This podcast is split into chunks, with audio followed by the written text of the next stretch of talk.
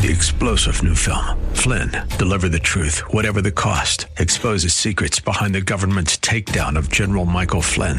Flynn knew what the intel world had been up to. He ordered the first audit of the use of contractors. This set off alarm bells. He told the truth. He was the most dangerous person for Donald Trump to hire. They had to get rid of Flynn.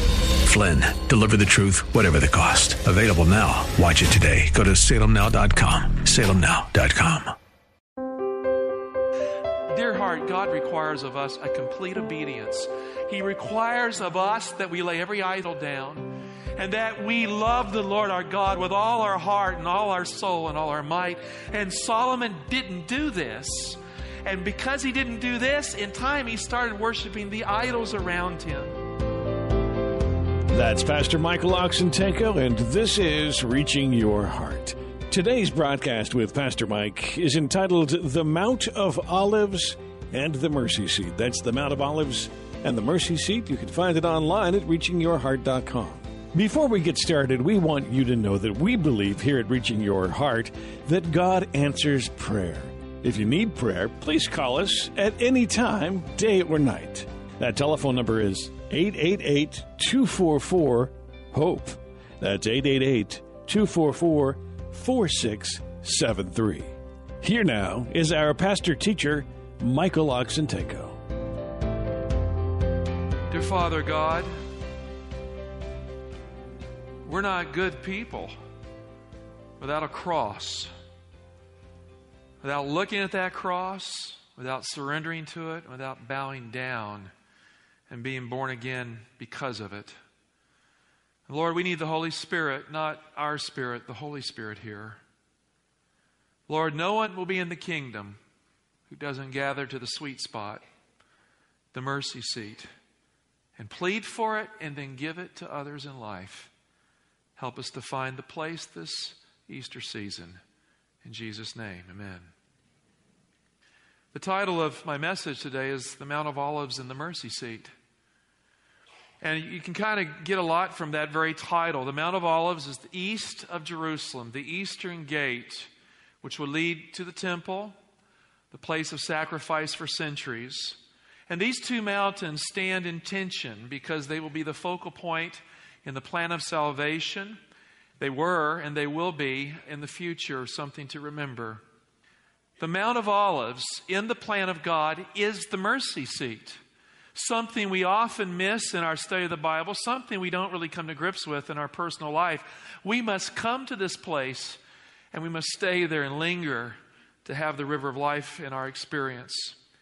I'd like to take you back to Genesis 22, 1 to 3, but briefly, the place of sacrifice and promise, we find it near the Mount of Olives when Abraham was tested by God, and God said, in Scripture, speaking here, recording it through Moses, after these things, God tested Abraham and said to him, Abraham, and he said, Here am I. Now, that's a good thing to say when the Lord calls to you. Here am I. And then God said something Abraham wasn't expecting Take your son, your only son, whom you love, and go to the land of Moriah and offer him there a burnt offering upon one of the mountains which I shall tell you. And so here we find a high spot, a mountain a place of sacrifice. And it's not the Son of God, it's Abraham's son who is being requested here to die on that mountain. And Abraham must be faithful to God or faithless. And he cannot explain the call with reason. But nonetheless, he is called to take his son to the place that God will show him. So Abraham rose early in the morning. He rose early because he had to. He didn't want his wife to wake up and figure out what was going on because she might have tried to stop him. And it says he saddled his ass and took two of his young men with him, his son Isaac, and he cut the wood for the burnt offering. I don't know if you've ever cut wood, but it's kind of hard to cut wood altogether. But if you had this weight on your back, imagine how hard it was to cut that wood that would be a burnt offering for your son. So he cut the wood for the burnt offering and rose and went to the place which God had told him. Genesis 22, 13 to 14, as Abraham places his son upon the altar, he lifts the knife to take the life of his son. Tears rushing down his eyes. a broken man. God had given him this boy in his older years, and now he must give him back to God because all things come from God. And there can be no idol in life, not even a son who is the gift of God. He must be surrendered on the place of sacrifice. So God is requiring. He lifts the knife to obey God, and then the mercy of God is manifested. The angel of the Lord, the pre existent Christ, calls from heaven and says, Abraham, Abraham, now I know you fear God. To fear God means to love Him, seeing that you have not withheld your only Son from me. And so Abraham, verse 13, lifted up his eyes and looked. Behind him, there was a ram caught in a thicket. The Hebrew indicates a thorn thicket thorny thicket, a ram, a sacrificial offering, caught by its horns. The horns are symbolic of power. No power, caught by the thorns. And Abraham went and took the ram and offered it up as a burnt offering. Here's the amazing statement instead of his son, as a substitute, it took the place of his son. A lesson was here taught that God provides a sacrifice so Abraham called the name of that place, the Lord will provide. And that's etymologically related to the word Moriah, which means the Lord will see to it. It'll happen. Moriah, the place where it is seen to, it'll happen. Now it's interesting, the story, he lifts his eyes up. Now, if you're at the Temple Mount, which is considered to be the summit of Moriah, there is a hill, there is a place that is higher to the east. It is the Mount of Olives. The mountain, it shall be provided. Number two, the Mount of Olives is the place of King David's sorrow and rejection. Way back in the history of Israel, it was associated with the rejection of a righteous king. Absalom means the father of peace. Here was a boy who was trying to be a father for the children that David had dysfunctionally raised. And the hero child ended up being an angry child, ended up revolting against his dad. And so the royal family was broken. And finally, King David is driven from Jerusalem, and the path of sorrow leads out the eastern gate, up the Mount of Olives, and into the far off wilderness to escape. Verse 29, 2 Samuel 15 29. So Zadok and Abiathar carried the ark of God back to Jerusalem. And they remained there. But David went up the ascent of the Mount of Olives. Now, notice the language here weeping as he went. It is the trail of tears for King David. Weeping as he went, barefoot with his head covered, and all the people who were with him covered their heads, and they went up weeping as they went. The Mount of Olives, the place of sorrow and rejection. Number three, the Mount of Olives is the place of King Solomon's idolatry as the future, and it was also the future place of corruption and bones. It's known as a place where kings leave God. It's a place where idols take the place of faith. It's a place where bones collect. There were burial mounds all over the place and tombs in time. 1 Kings 11, 5, for Solomon went after Ashtoreth, the god of Sidonians, and after Milcom, the abomination of the Ammonites. So Solomon did what was. Now, we could put our name there on occasion, couldn't we? Solomon did what was what? What does it say? What was evil in the sight of the Lord. I mean, we have too, haven't we? Haven't been times in our life when we have done what is evil in the sight of the Lord? and did not wholly follow the Lord. You know, sometimes you think, well, I'm a good person. You know, I do what I'm supposed to, sort of. Dear heart, God requires of us a complete obedience. He requires of us that we lay every idol down and that we love the Lord our God with all our heart and all our soul and all our might. And Solomon didn't do this. And because he didn't do this, in time he started worshiping the idols around him. It says he did not follow the Lord as David, his father, had done. And Solomon built a high place for Chemosh and the abomination of Moab, and for Molech, the abomination of the Ammonites. Now, here's the key phrase on the mountain east of Jerusalem, that is the Mount of Olives. 2 Kings 23, verse 13. Now, Josiah, years later, would come to the throne as a boy king, and the book of the law Perhaps the book of Deuteronomy, that part of Moses which contains the curses against disobedience and the blessings of God if God's people should persist. That book was discovered. And this young king put his head into the Bible and he discovered the will of God and he committed himself to reform in his generation, to live for God no matter what. Now, I went through the Sabbath school classes this morning and I have come to Sabbath school classes where children are gathering early to study the Word of God. And I am amazed at how in depth they are growing in the Bible here. And I commend them and their parents for this commitment to our Sabbath schools. Just want to say that. Like Josiah, they can be reformers in their generation to bring the world and even parts of our church back to Jesus Christ to be ready for his coming. But you know, Josiah decided he would have to be a man of action, not a man of words. He would do what God has called him to do. In verse 13 of 2 Kings 23, and the king defiled the high places that were east of Jerusalem, all those places that Solomon had set up with idols and the like. He said, I'm going to knock them down.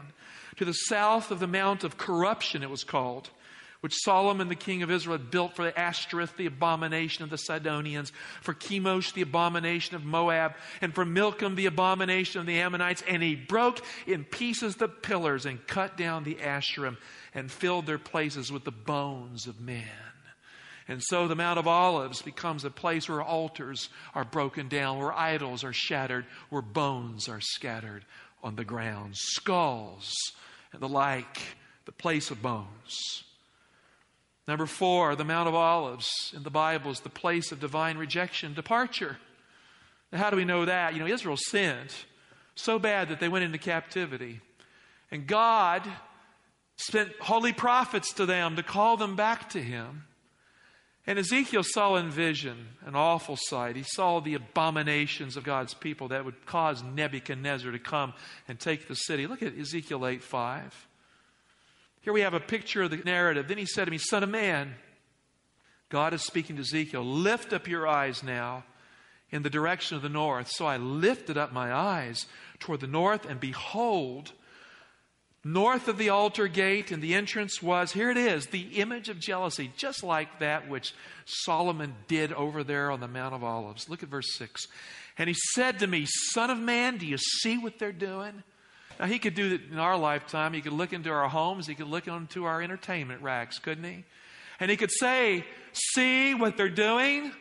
See the compromise in the home that robs the family of the righteousness of Christ? I mean, there are idols in our time too, are there not? And there are always voices, as I say, it's okay to sin against God in a social kind of way. Friend, it's not.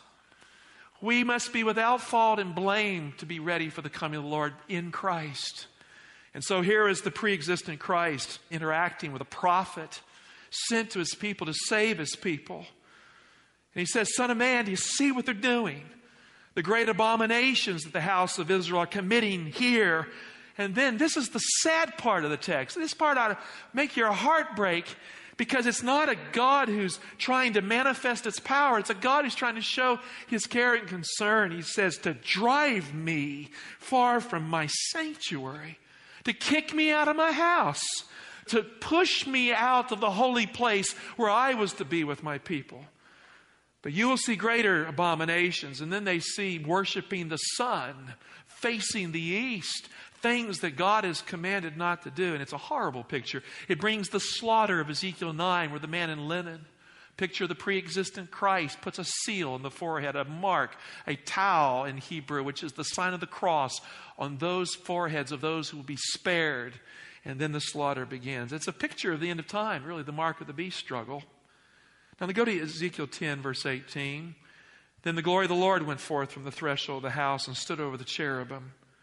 And the cherubim lifted up their wings and mounted up from the earth in my sight as they went forth with wheels beside them. You see, the ark of God, the heavenly throne of God, is moving out of the sanctuary because they have driven him from his house. And notice what it says and they stood at the door of the east gate of the house of the Lord. Now, that's the gate that faces the Mount of Olives. And the glory of the God of Israel was over them. God is moving out of his sanctuary. The sad procession, like King David, through the course of weeping. Now, look at verses 22 and 23 of Ezekiel 11.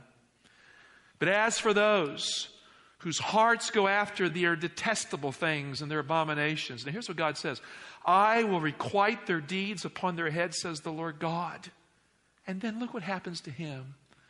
Then the cherubim lifted up their wings with the wheels beside them. This is the heavenly Ark of the Covenant that had hovered over Jerusalem, right there in the most holy place. And the glory, the Shekinah glory of the God of Israel was over them. Verse 23 is the key verse. And the glory of the Lord went up from the midst of the city, stood upon the mountain which is on the east side of the city. That is the Mount of Olives the presence of God leaving his sanctuary, coming through the eastern gate, moving up, and then from the Mount of Olives, ascending to heaven as the city is left to its doom, is the painful picture we see in the book of Ezekiel. Number five, the place of the Mount of Olives is the place where Jesus often led his disciples for prayer, rest, and comfort. A single verse illustrates this Luke 22 39. And he came out and he went, as was his custom, to the Mount of Olives, and the disciples followed him. They followed him. Christ hung out there. It was a special sweet spot in his personal devotional life with God. More with Pastor Michael Oxentenko in just a moment.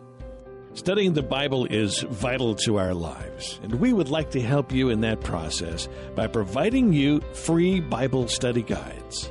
These full color Bible study guides are available for you right now if you dial this telephone number 888 244 HOPE.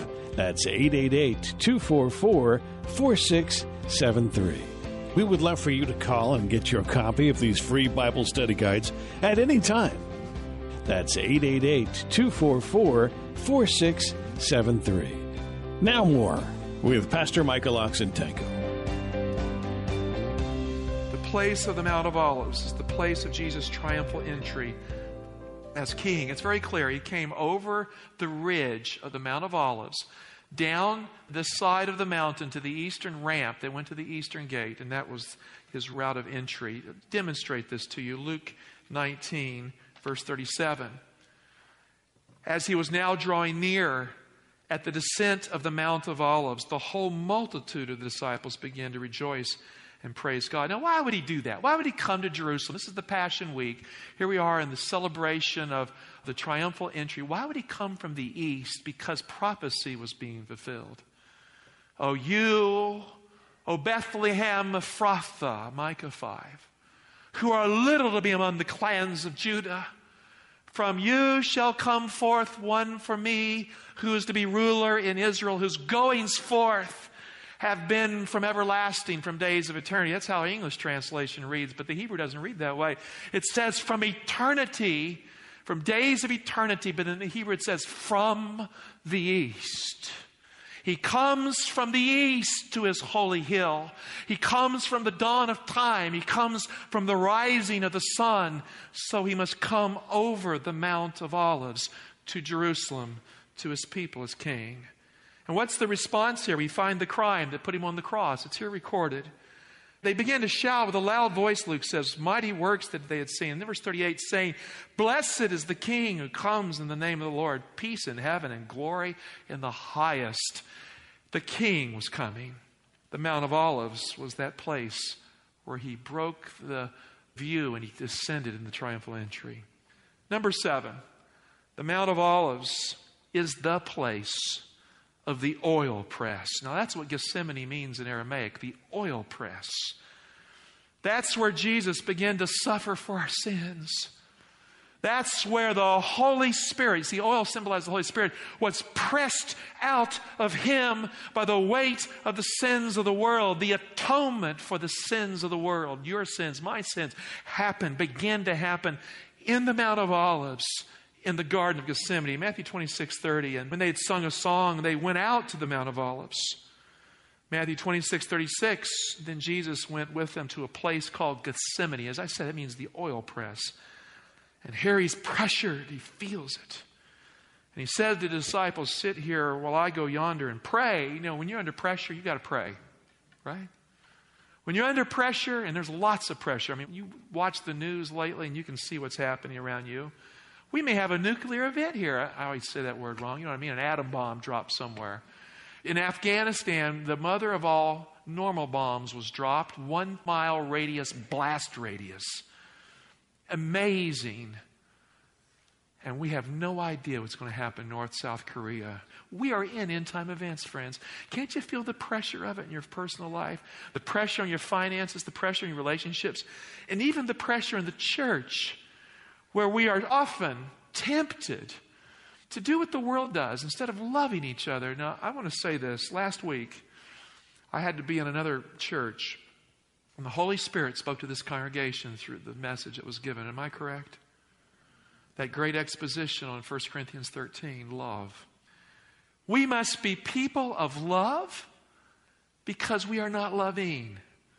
And the world's going to get a lot worse. We must be better in the cause of God. So look what it says here. He said, Sit here while I go yonder and pray. When there are problems in our lives, problems in the church, you know Jesus does? He prays for us. He prays to his Father as our great high priest that they'll get fixed and we'll be okay too. And taking with him Peter and two of the sons of Zebedee, he began to be sorrowful and troubled.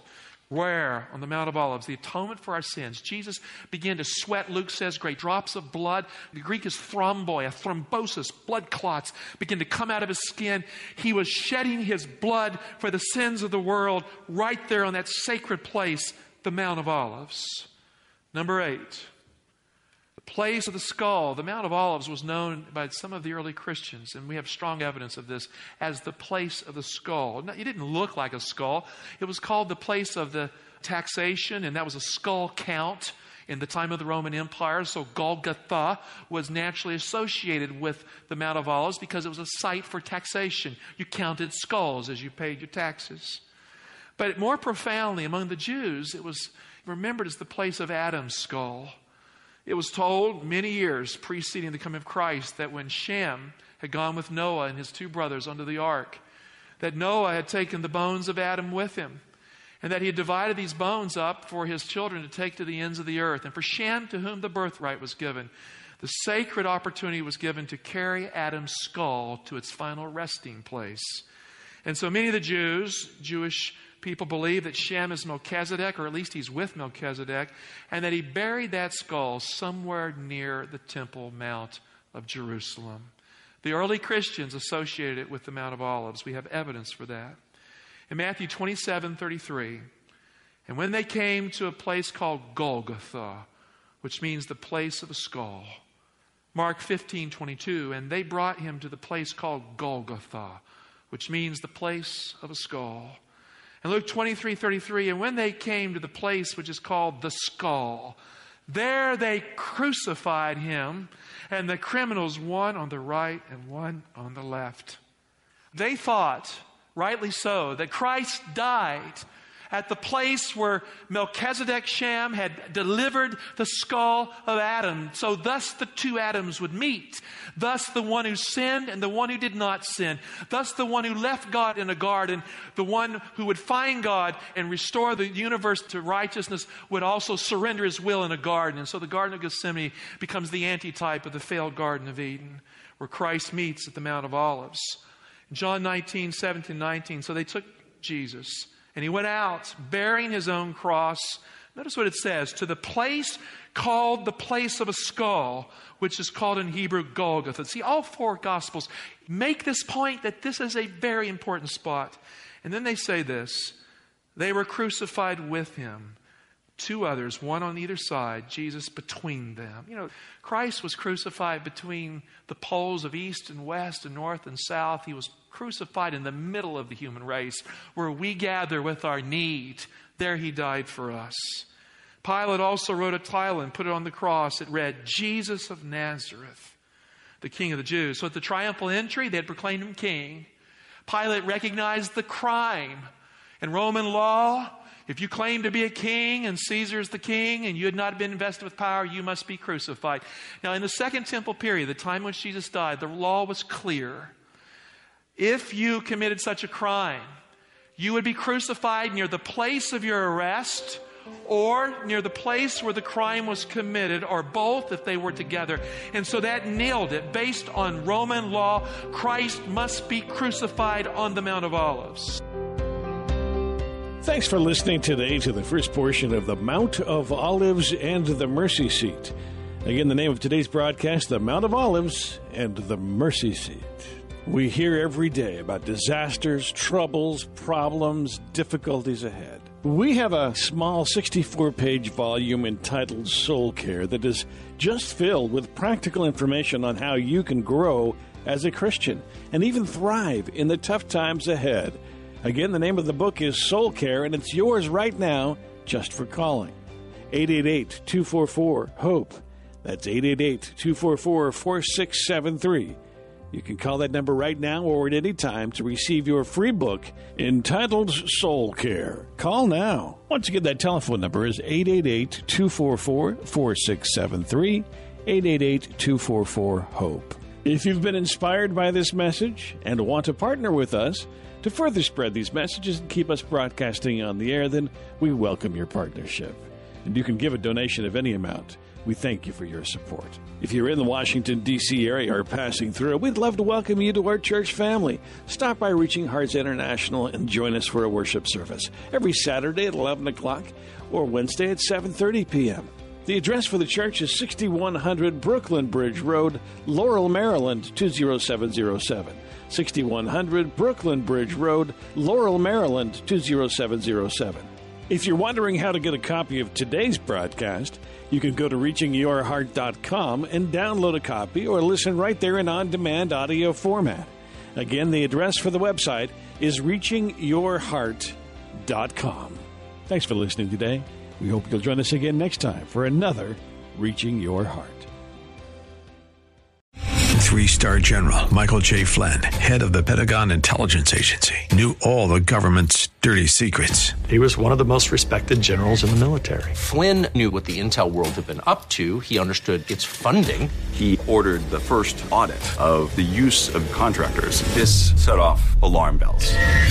The explosive new documentary, Flynn, Deliver the Truth, Whatever the Cost, and covers the facts behind this scandal. Flynn told the truth. He was the most dangerous person for Donald Trump to hire. I find out the worst enemy that I'm going to face in my life is right here in America. They took my assessment and they wanted me to change it. And I was like, I'm not changing it. They had to get rid of Flynn.